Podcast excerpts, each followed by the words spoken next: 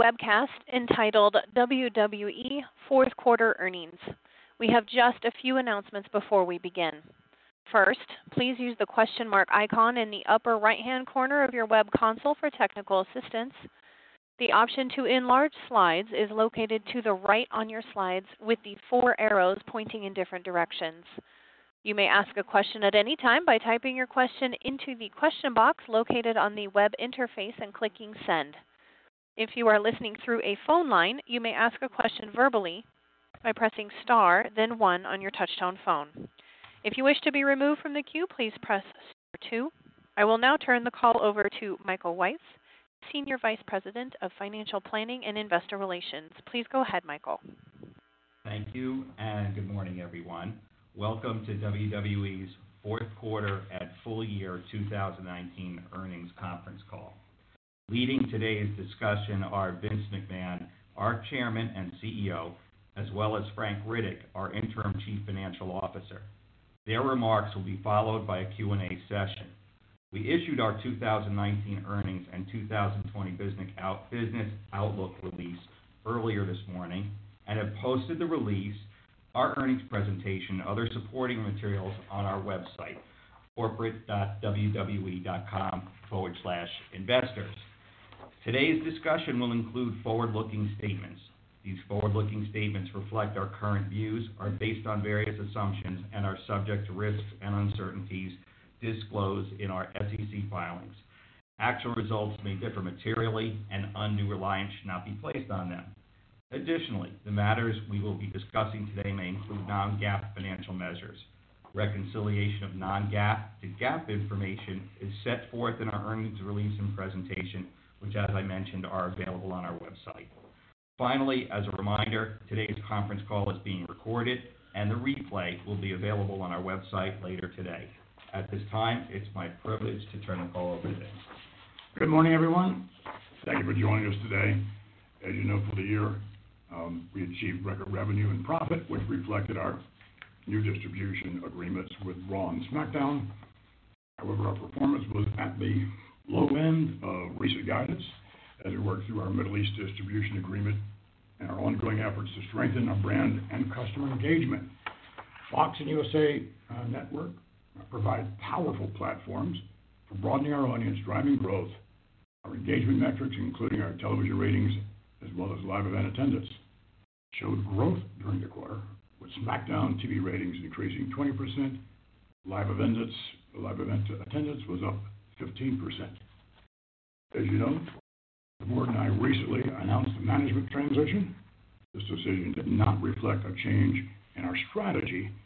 It was made after careful consideration. We remain highly focused on growing the value of our content, further international expansion, engaging fans across all platforms.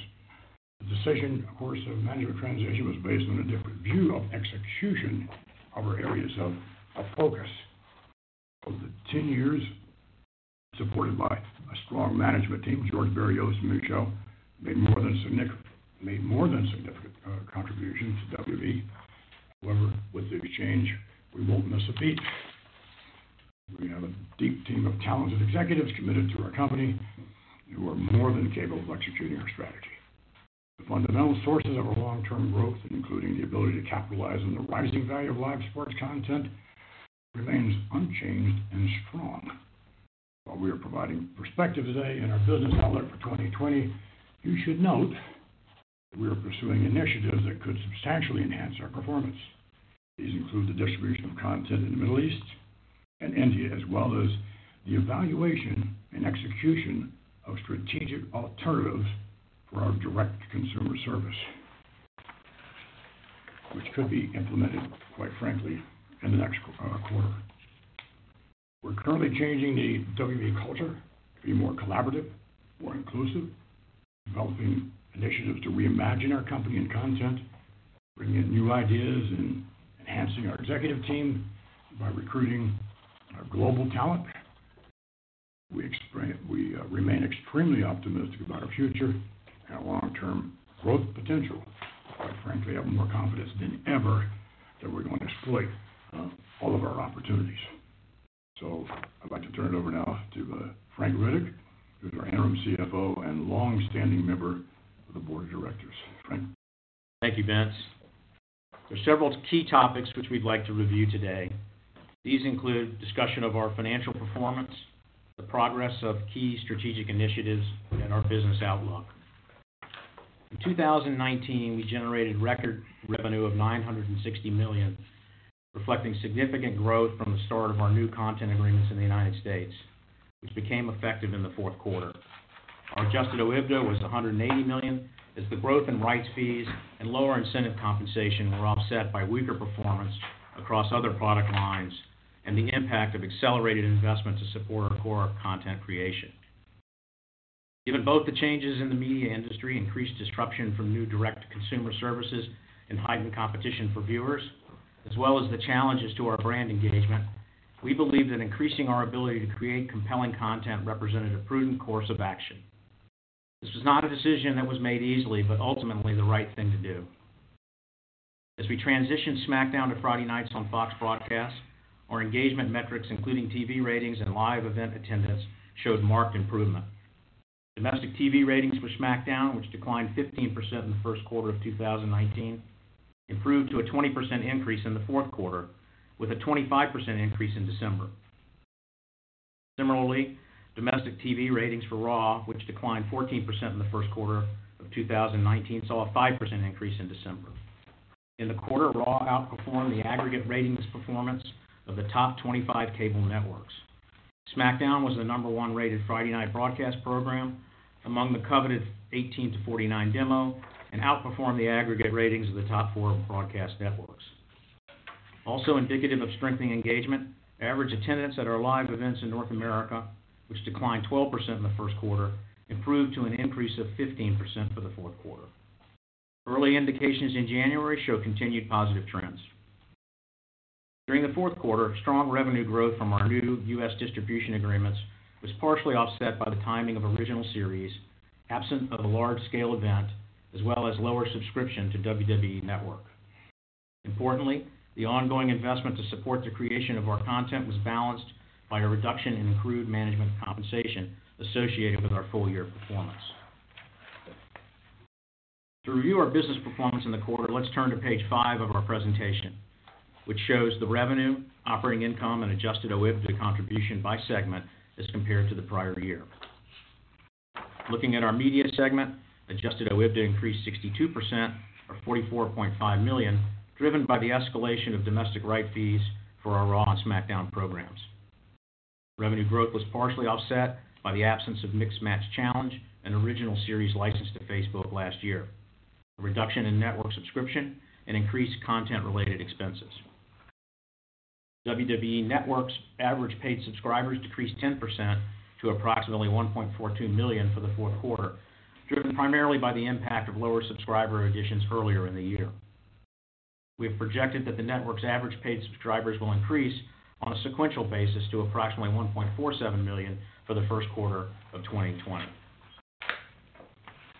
Given the evolution of new streaming services and the increasing value of live content, we believe there may be alternative strategic options for the WWE Network, which would enable us to further monetize our most valuable premium content.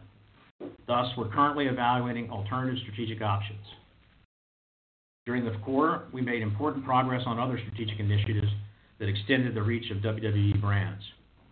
Specifically, we completed a free-to-air distribution agreement with Viacom CBS's Channel 5 in the UK, and extended our agreement with SuperSport in Africa, which will create a dedicated WWE channel. We also premiered the second season of Ms. and Mrs.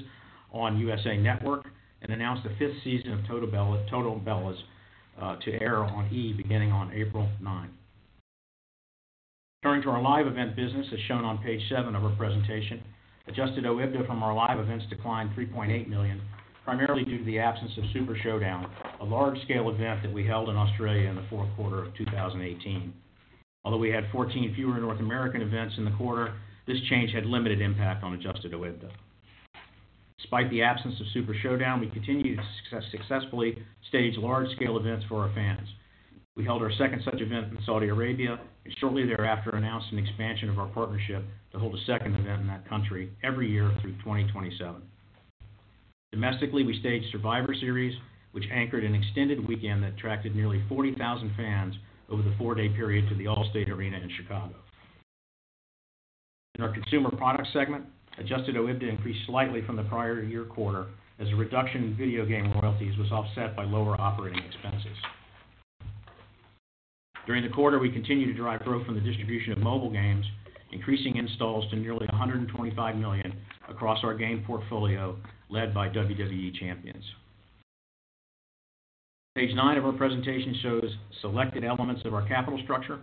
As of December 31st, 2019, WWE held approximately $250 million in cash and short-term investments. Additionally, we estimate that WWE has approximately $200 million in debt capacity under our revolving credit facility. In 2019, we generated approximately $53 million in free cash flow as compared to $154 million in the prior year. The decline was due to unfavorable changes in working capital related to our fourth quarter event in Saudi Arabia and the payment of prior year's accrued management incentive compensation. Additionally, the change in free cash flow also reflected a $37 million increase in capital expenditures, the majority of which was related to the execution of our workspace plan. Notably, we returned more than $120 million of capital to shareholders in 2019, consisting of approximately $83 million in share repurchases and $37 million in dividends paid. This included nearly $75 million of stock repurchased in the fourth quarter, representing approximately 15% of the authorization under our $500 million repurchase program. Looking ahead over the next few years, we believe that WWE is well positioned to take advantage of significant growth opportunities. These include the rising value of live sport content, the growth of media and entertainment in international markets, and the evolution of other businesses, specifically WWE Network. In 2020, the escalation of rights fees provides contractual revenue growth of approximately $185 million. We expect that this growth will be partially offset by an increase in operating expenses from multiple sources. Higher costs to develop new sources of revenue, the full year impact of 2019 content-related investments, the reset of performance-based management incentive compensation, and the annual rise of staff costs. You should note that while we anticipate incremental investment over the long term to support our growth initiatives, we are working to moderate that investment in 2020. We're also pursuing several strategic initiatives that could increase the monetization of our content in 2020 and subsequent years. These include distribution of content in the Middle East and India, and the evaluation of strategic alternatives for a direct-to-consumer service, WWE Network. At this time, the outcome of these initiatives is subject to considerable uncertainty. Excluding the potential impact of these initiatives, we anticipate 2020 adjusted OIBDA of $250 to $300 million. Management believes it has the potential to exceed this range, but we're unable to provide additional guidance at this time. Previously, we discussed a step-up in capital expenditures in conjunction with our workspace strategy. For 2020, we estimate total capital expenditures of $180 to $220 million, which includes approximately $130 to $160 million to build out our new headquarters facility. For 2021, we estimate total capital expenditures of $120 to $140 million, including approximately $80 to $100 million to complete construction. We expect total capital expenditures to return to approximately 5% of revenue by 2022, which is in line with a historic range of approximately 4 to 7% of revenue, and is predominantly related to maintaining existing infrastructure. For the first quarter of 2020, we estimate adjusted OIBDA of $60 to $65 million, which represents approximately 5 times the adjusted OIBDA results achieved in the prior year quarter. The estimate reflects substantial revenue growth from our new content distribution agreements in the U.S., which became effective in the fourth quarter, and the February staging of a large-scale event in Riyadh, Saudi Arabia. We also anticipate that first quarter growth will be partially offset by an increase in operating expenses associated with developing new sources of revenue and reflecting the full year impact of 2019 investments. The former includes higher costs to accommodate the production of SmackDown broadcast live on Friday nights, 4 rather than one day following Raw, and to produce an additional hour of NXT on Wednesday nights. The fundamental elements of our growth strategy remain unchanged. As mentioned earlier, we believe we are well positioned to take advantage of the rising value of live sports content, as well as strong media and entertainment growth in international markets. Additionally, we have confidence that we can grow our sponsorship business and leverage increasing digitization to expand and engage our audience. With the escalation of content rights fees, we've seen an increasing share of revenue coming from contractual arrangements, and we expect that trend to continue, further transforming our business model. We're in the process of evaluating several strategic initiatives that could materially impact our growth trajectory, and we are targeting a date by the end of the first quarter to communicate our long-term strategy. We're committed to providing a comprehensive perspective on our roadmap for creating shareholder value, and we look forward to meeting with you, our investors and analysts. That concludes this portion of our call, and I'll now turn it back to Michael. Thank you, Frank. Nicole, we're ready for questions. Please open the lines. Thank you, sir. We will take our first question from Ben Swinburne with Morgan Stanley. Thank you. Good morning.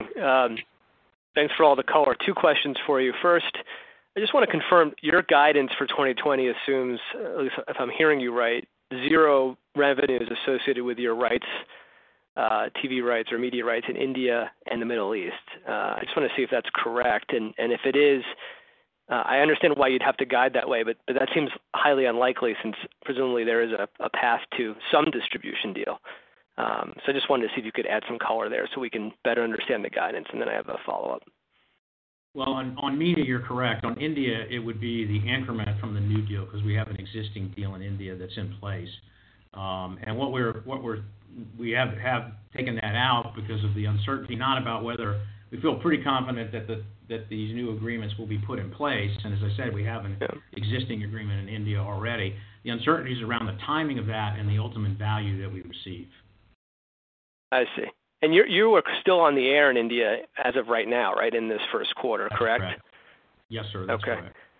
Got it. Okay, great. And then secondly, on the strategic review for the network, what are you guys trying to achieve there? I mean, is this a business you think you can sell, or are you looking to maybe turn this into a license stream like your broader media business, sort of de-risk it with a partner like an ESPN Plus or something like that? I don't know if there's any more color you could add. I realize it's sort of an ongoing review, but just would love to hear anything else you could share. Well, we have a lot of options. We can continue on as we are now with an enhancement of a free tier and a more enhanced paid tier, but we have that as an option. We also have an option. I mean, right now, there's no more better time to exercise, the selling of our rights, to all the majors. And quite frankly, all the majors are really clamoring for our content. So that could be a significant increase, obviously, in terms of revenue. Got it. Thank you very much. Our next question comes from David Karnofsky with J.P. Morgan. Thanks for taking the question. I guess just to follow up on that point, Vince, when you think about what's on the network now, would anything kind of be off limits? With some of your more premier pay-per-views such as WrestleMania, Royal Rumble, am I hearing you right when you say that there's interest from third or linear parties for that content and you'd be willing to kind of move that over off the network? I think there's nothing, obviously the devil's in the details in any of these arrangements, but, at this point, there's nothing that looks like it would be anything that would stop us from doing a different type of transaction with the network if we chose to. Okay. And I asked this question because we've gotten it, a bunch of times since last week from investors, but can you just say here definitively whether WWE plans to invest with, partner with, or even merge with the XFL at any point in the future? No, the XFL is a separate entity completely. There are about 400 employees. The kickoff, of course, is this coming Saturday. It's completely separate. Got it. Okay, thank you. Our next question comes from Laura Martin from Needham.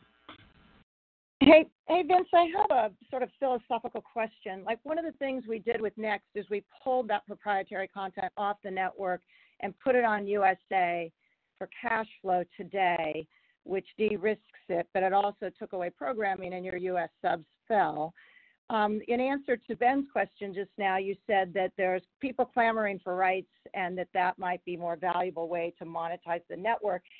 How do you think about the fact that you can take more cash but it's coming from the linear TV ecosystem, which is dying in this country, compared to OTT, which is structurally growing, but doesn't give you the near-term cash flow that maybe you could get in a different alternative. Well, Laura, as you know, there's so many majors going into OTT. That's what I was referring to. It's our network, obviously, is our most premium content, and we have like 1.5 million subscribers. We've had more, but nonetheless, it's another way for us to capitalize on our network. And again, as I said, there's very strong interest in all of the majors as it relates to OTT. And you've talked about adding ads in the past, like sponsorships or advertising was something we talked about early when you were doing OTT. Have you rethought adding a second revenue stream to the OTT service? That's a possibility. We can leave that open. But again, right now, I mean, if we continue on as the network pretty much as is, then we're definitely going to consider that. If, in fact, we're looking to enhance revenue, that would be up to our partners. I see. That makes sense. Okay, great. And then I think one of the questions we get most frequently is what's taking so long for the MENA and India, because we thought those were going to be done like early in 19.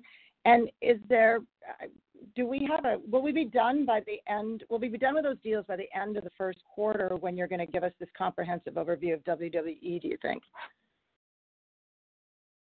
Laura, really, to answer the first part of your question, what's taking so long in India, there have been some regulatory changes that have complicated the negotiations, and so that is really the primary reason for the delay there.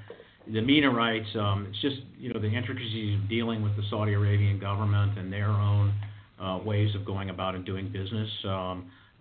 I think we don't want to predict a specific date, but as I said before, the uncertainty is around the timing and the amount, not that these deals will eventually be done. Thank you. Let me just add that in making reference to OTT and the interest of all the major players, we'd be announcing that deal if we go that way in the first quarter. That's how far along we are.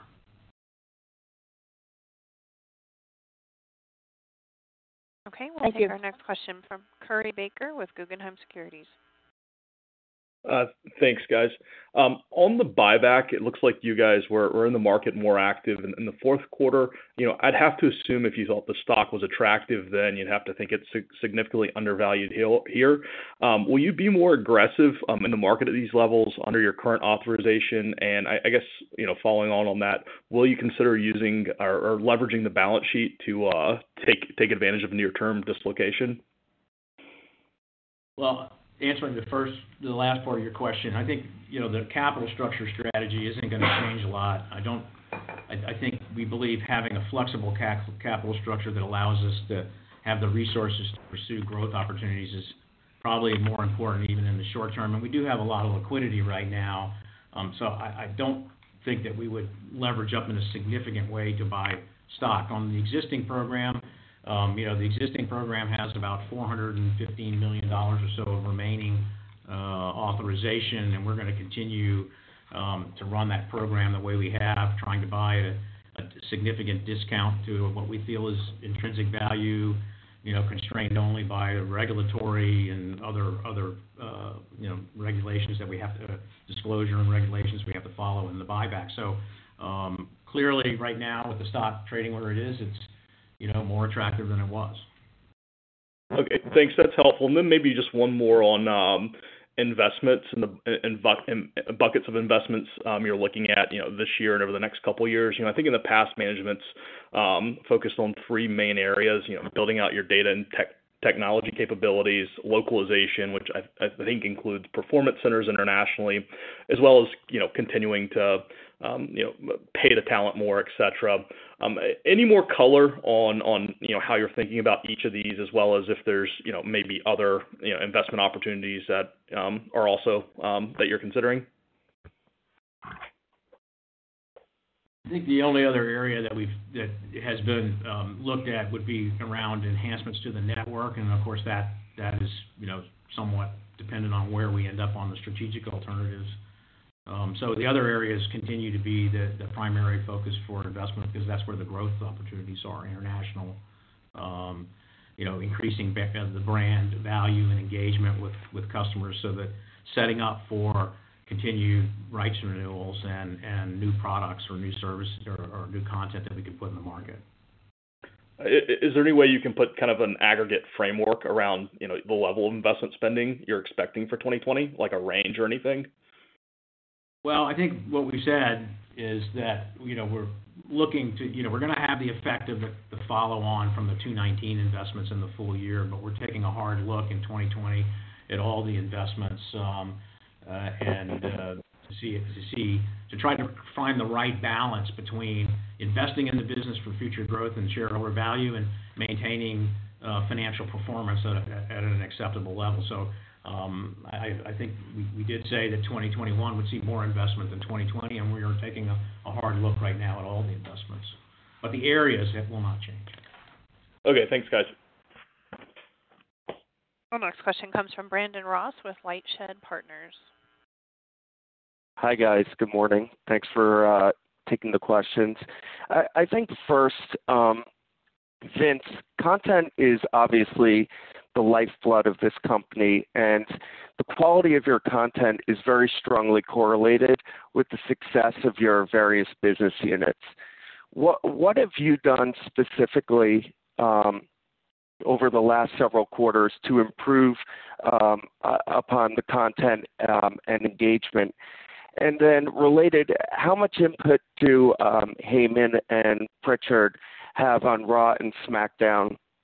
And do you believe you need to spend much more on talent to help stimulate engagement trends? A couple of things on that. We think that what we've done thus far in terms of television ratings, in terms of higher production value, better storylines, allocation of our top talent at the same time, bringing on new talent is paramount. You can just see again with the ratings, the current ratings, notwithstanding what's going to happen in the first quarter. You can see there's growth there. And again, it's sort of like the investment. At one time, we had a lot of talent that was injured. We don't have that right now. And again, it just takes a while to be able to put everyone in the right place, right storylines, right talent. And going into WrestleMania, we think we have exactly what we want, and going forward as well. Got it. And then maybe I actually have two more. One's a clarification.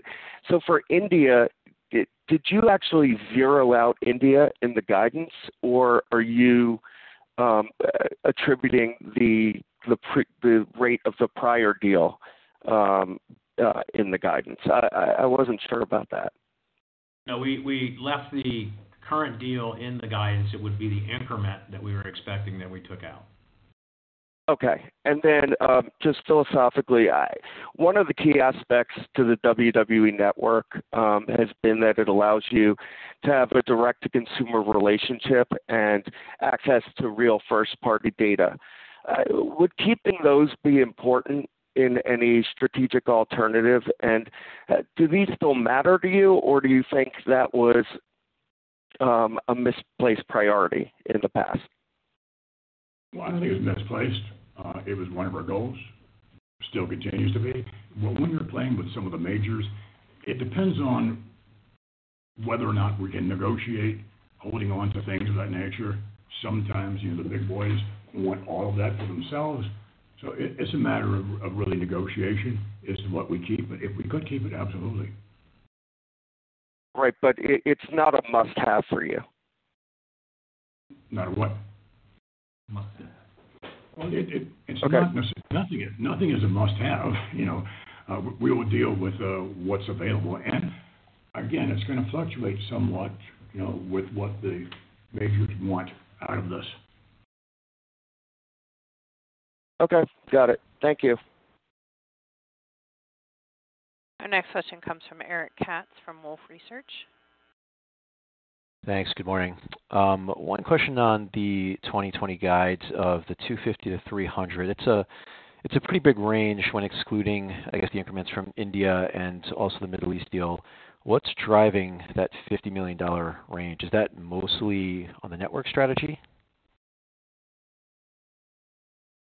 No, I would say that the reason for the range is you know, the uncertainty around what level of cost structure we can actually achieve through cost reductions and other things, and you know, where the rest of the business is going to perform, including the network in the interim in terms of the number of subscribers that we get. So we wanted to make sure that we provided guidance that was, you know, realistic for what we thought we could achieve.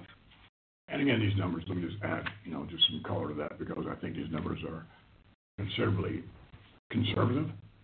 And if any one of these deals takes place, it's going to be a big deal. It's going to be transformative.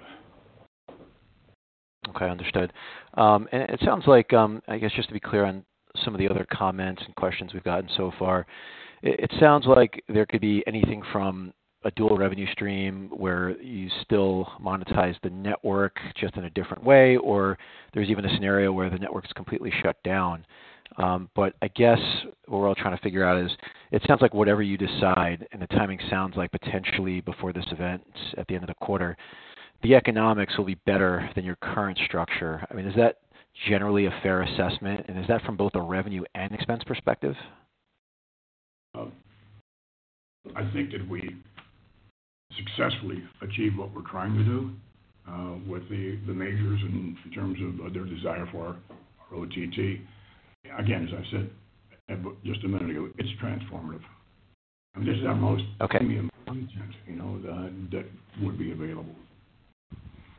Okay, I guess maybe what would be helpful is, do you have a number on the profitability for the network currently? Is it, you know, in the 40, 50 million range? We don't provide that information. Okay. I guess my last question would be, based on your comments for 2020 investments moderating, should we then assume the investments in Q4 are not a run rate for the entirety of 2020?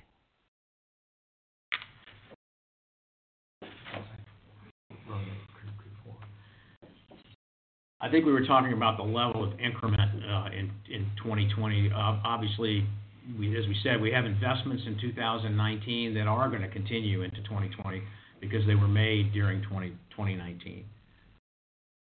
So I would say that the run rate, the existing run rate, isn't going to go down in the first quarter, if that's what you're asking. Okay, thank you. Our next question comes from Eric Handler with MKM Partners. Good morning, and thanks for the question. Wonder if you could just give a little bit of color on the TV deals.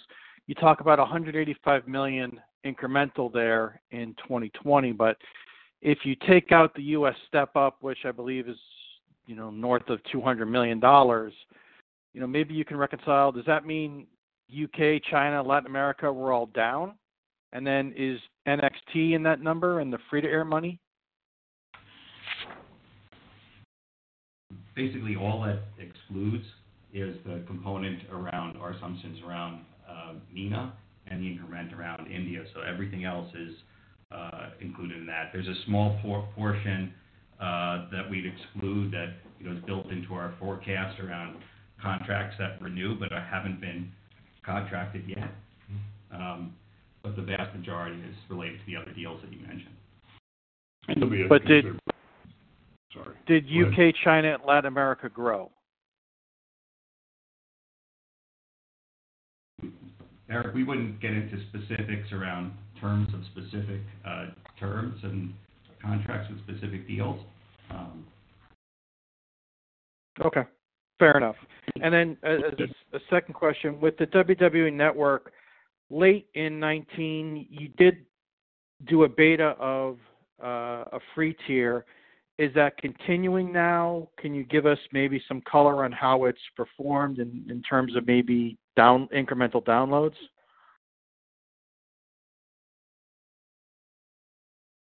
Well, the tier was launched in December, and I think it's too early to say exactly what the results of that have been. We're going to continue to analyze it, and when we have something when we feel like we have good data around, you know, what effect it's having, we'll put that out there. And again, it was a soft launch. Okay. Right. Okay. Thank you very much. Our next question comes from Vasily Karasoyov with Cannonball Research. Thank you. Good morning. I wanted to ask a clarifying question on the guidance and specifically about the initiatives you mentioned in the Middle East and India. So first of all, has the decision been made to go ahead with those initiatives? And if not, what's the timeline? And then do I understand correctly from your prepared remarks that if they were to go ahead, that would be an upside to the EBITDA for 2020? Do I understand that correctly, or would that require more of a spending period, which would be a negative for the EBITDA for the year? Yes, we're still pursuing those new agreements, and you know, from our perspective, as quickly as we can get them done, that's what we're aiming for.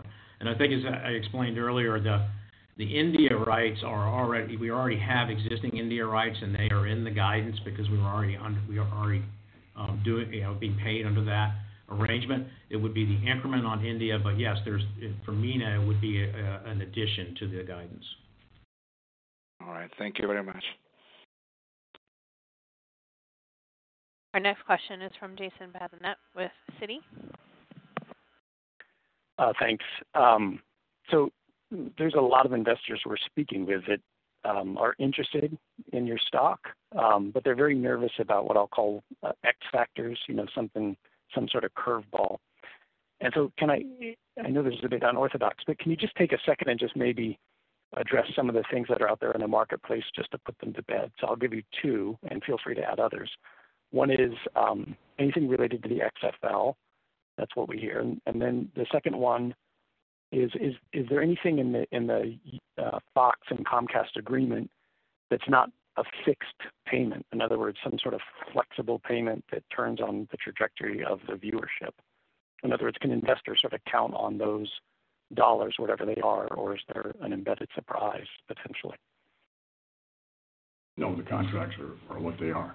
That's not to say that we couldn't do more programming, you know, with them and or others. We certainly could. And what was your question on XFL? Well, there's concern that in some way your personal investment in the XFL will somehow get swirled up into the sort of investment case for WWE, the public equity. No, there's none of that. Basically, it's all, you know. Again, I said we have like 400 employees over there. It's run by itself, and there's no investment whatsoever, hardly even, you know. Yeah.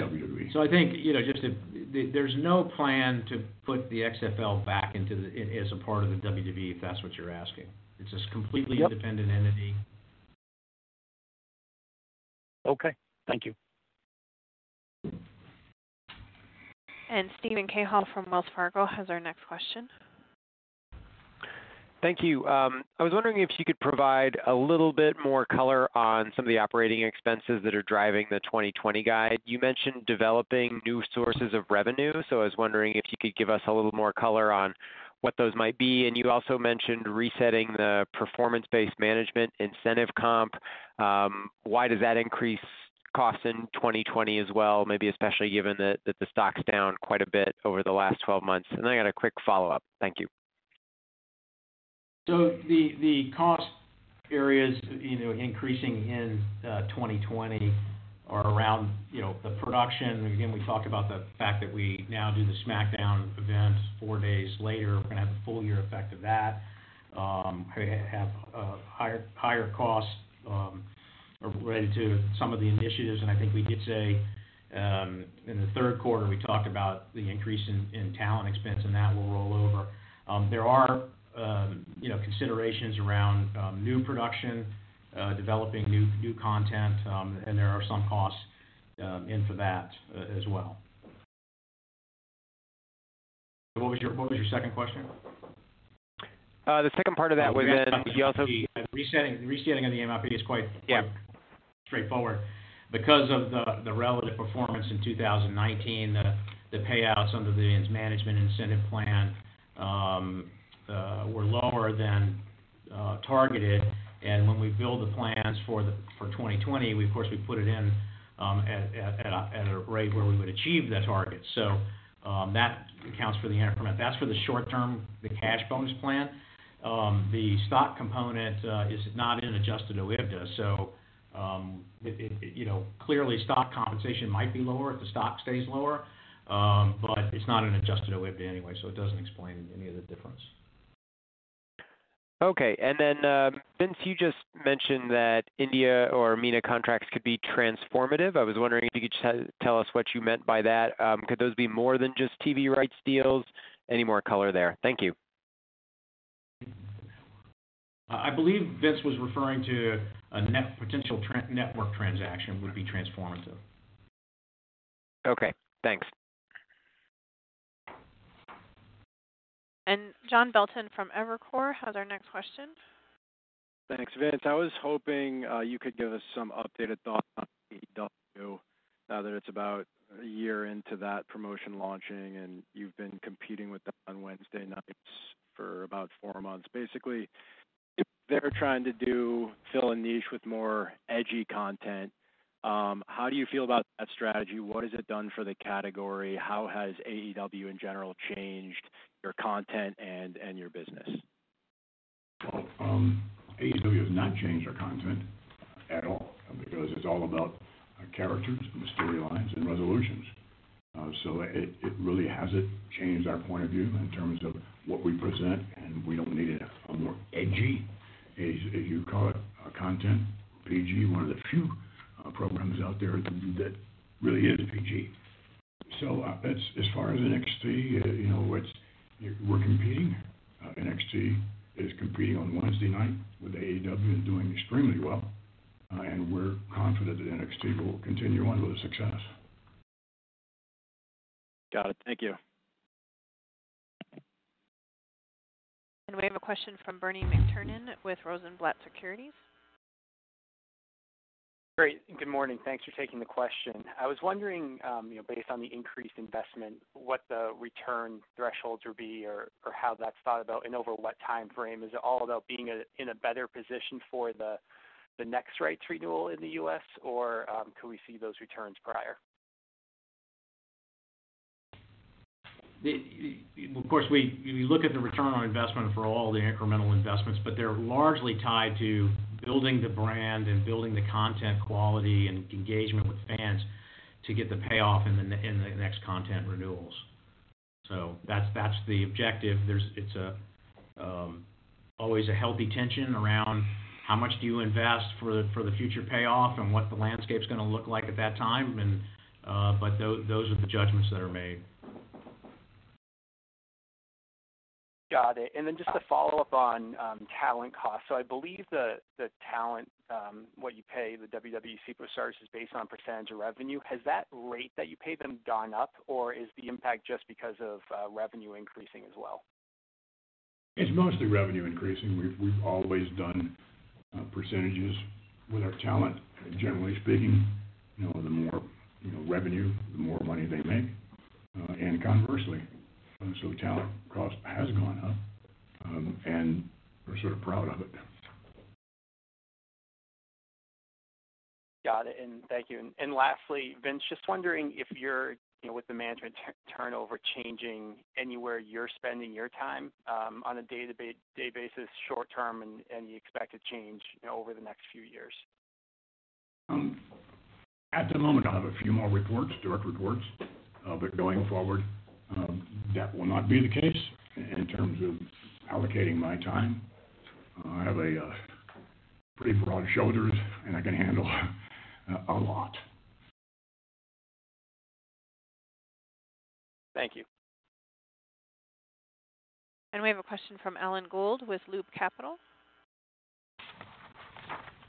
Thank you.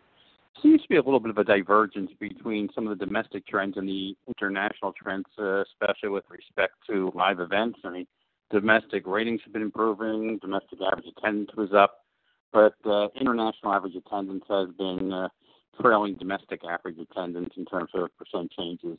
Is it just a function of the locations you've been going that it looks like, or is there something going on internationally? No, I think it's the difference in international is really mix and venue, what country, what venue, and number of events, which is a little more variable in international because of the logistics associated with it. But that's the primary. There's nothing fundamentally different between the U.S. and international at this point. Thank you.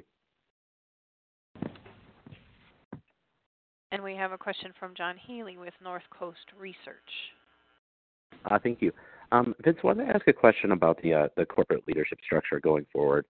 Rightfully so, the company's always had a very unique structure. I was hoping you could give us a little bit of thought on terms of what ideally you would like the C-suite to kind of look like, over the next couple of years. And additionally, how long it might take to maybe, get to where you want to be with the transition of leadership. Well, I think that's for sure is in terms of changing or reimagining our culture and the way we do business, it's going to be far more inclusive. And quite frankly, with that and our strong management team currently as well as going forward, in attracting world-class individuals to our company who wouldn't want to work for WWE. I mean, come on.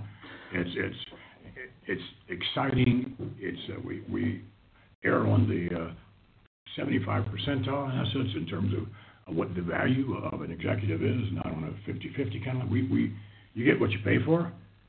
So it won't take us long either, to implement all that.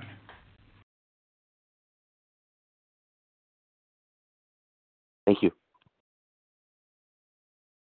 Our next question comes from Ray Stochel with Consumer Edge Research.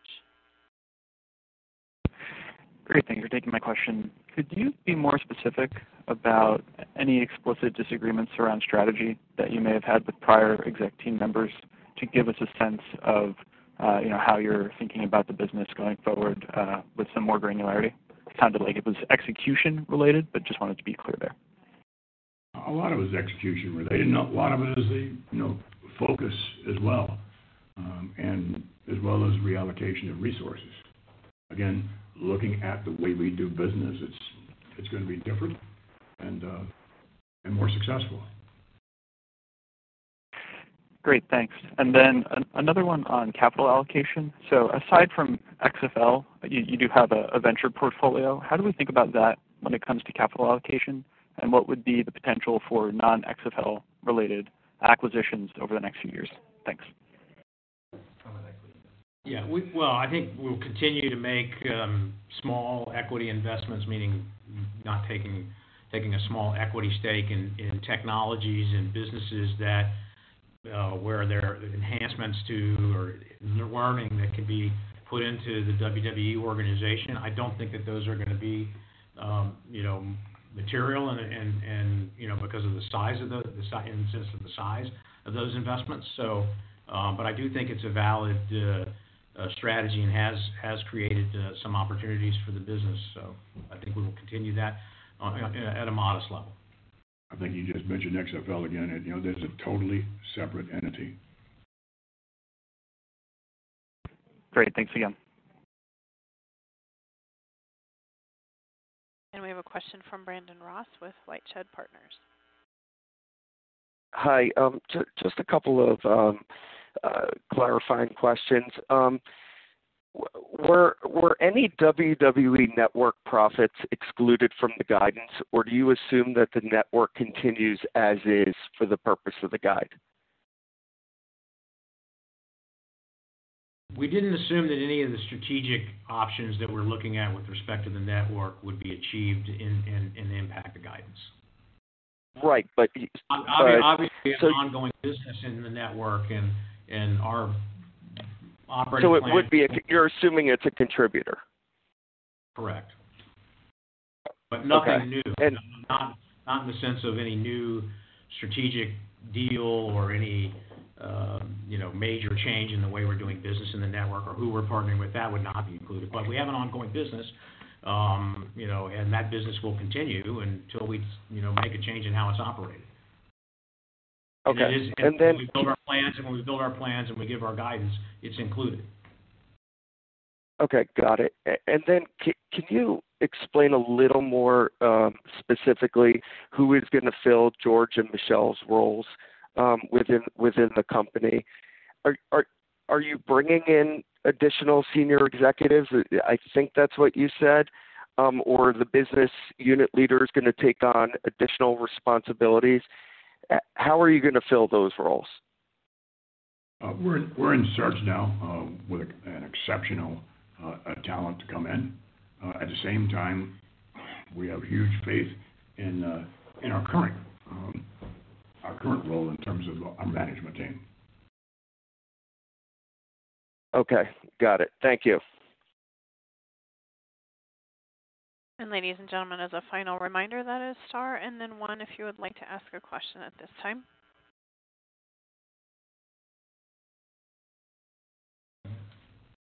Thank you, everyone. We appreciate you listening to the call today. And if you have any questions, please do not hesitate to reach out to us. Thank you.